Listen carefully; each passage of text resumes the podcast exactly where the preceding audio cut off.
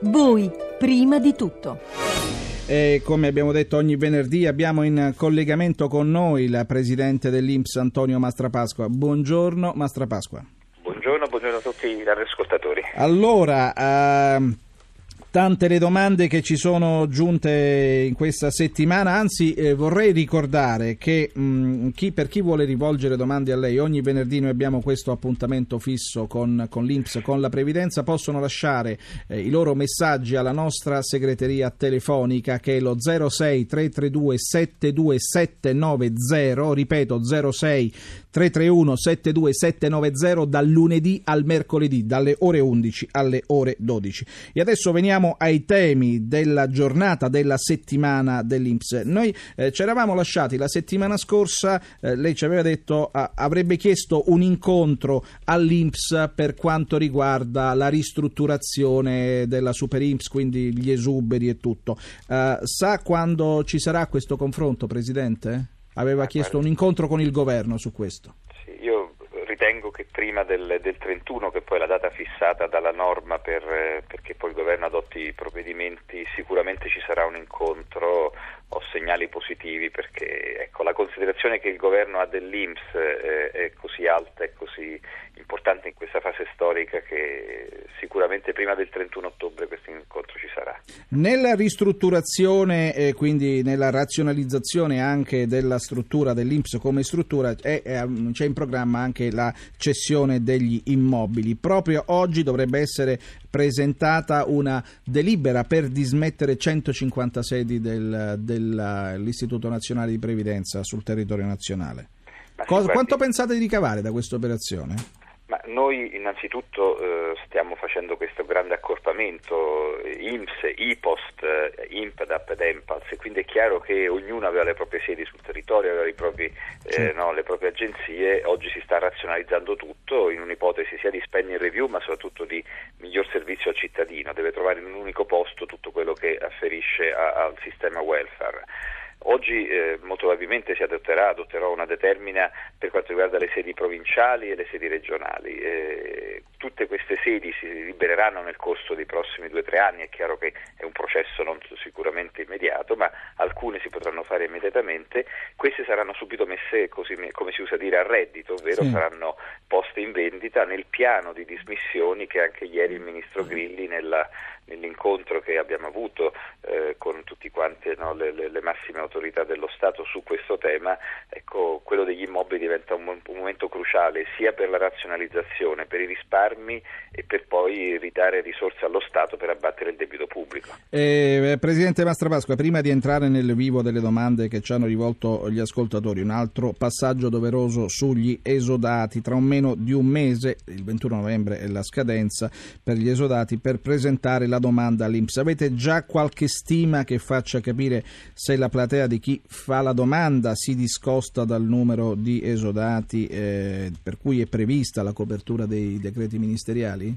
No, ad oggi eh, diciamo, stime non ne abbiamo, abbiamo il lavoro che si sta facendo quotidianamente, ricordo eh, sono le direzioni territoriali del lavoro, eh, i luoghi dove si fanno le domande, ecco non l'Inps. L'Inps ovviamente collabora con le sì. direzioni territoriali del lavoro per eh, ovviamente far sì che poi tutto quanto sia svolto in modo rapido. Ricordo ancora il 21 novembre, l'ultimo giorno, poi così come fissato dal decreto, entro il 21 dicembre, quindi in 30 giorni le direzioni territoriali del lavoro in collaborazione con l'Inps dovranno redigere gli elenchi delle persone che hanno i requisiti per accedere a questa eh, agevolazione della legge. Presidente Mastrovasco, una domanda un po' come si dice fuori onda, però le pregherei rispo- di avere, dare una risposta molto uh, sintetica. Uh, il parere della Commissione Lavoro sull'allargamento uh, della copertura per quanto riguarda gli esodati, eh, che cosa ne pensa? Ci potrebbero essere risorse?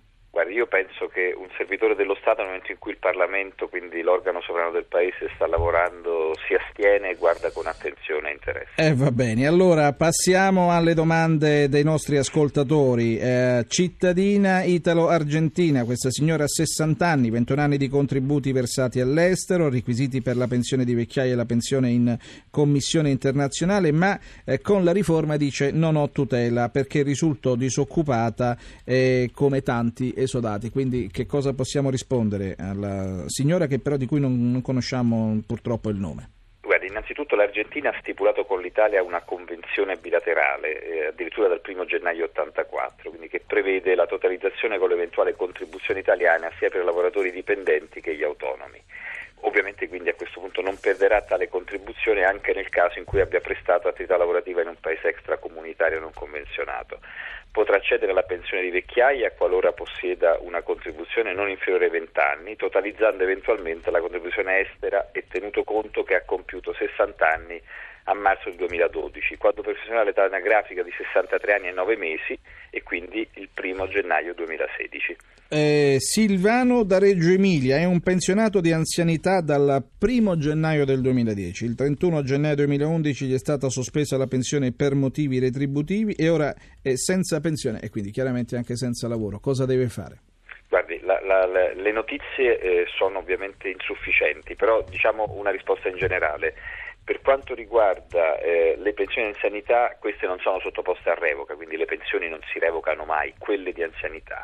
Potrebbero essere, ecco, ovviamente questa è, un'ipotesi che, che io faccio, una pensione di invalidità che invece è sottoposto a revoca nel caso in cui si superino alcune soglie di reddito. Eh, però ecco, dalle, dalle, notizie che ci dà Silvano non, non è sufficiente. Non, dire, non possiamo per, dare... Le pensioni vecchiaia e anzianità non si revocano mai. Allora, Leonardo, in mobilità dal 31 dicembre 2008, scadenza della mobilità il 30 ottobre 2012, ha 39 anni di contributi e compirà 60 anni il 9 dicembre del 2012, quindi tra meno di un mese. Non è rientrato nei beneficiari dei 60 45.000 e dei 55.000, parliamo degli esodati, perché per un mese e nove giorni non matura i 60 anni dentro la mobilità. Quando potrà andare in pensione Leonardo? La eh, pensione di vecchiaia al compimento dei 66 anni e 7 mesi, eh, e cioè con decorrenza dal 1 agosto 2019.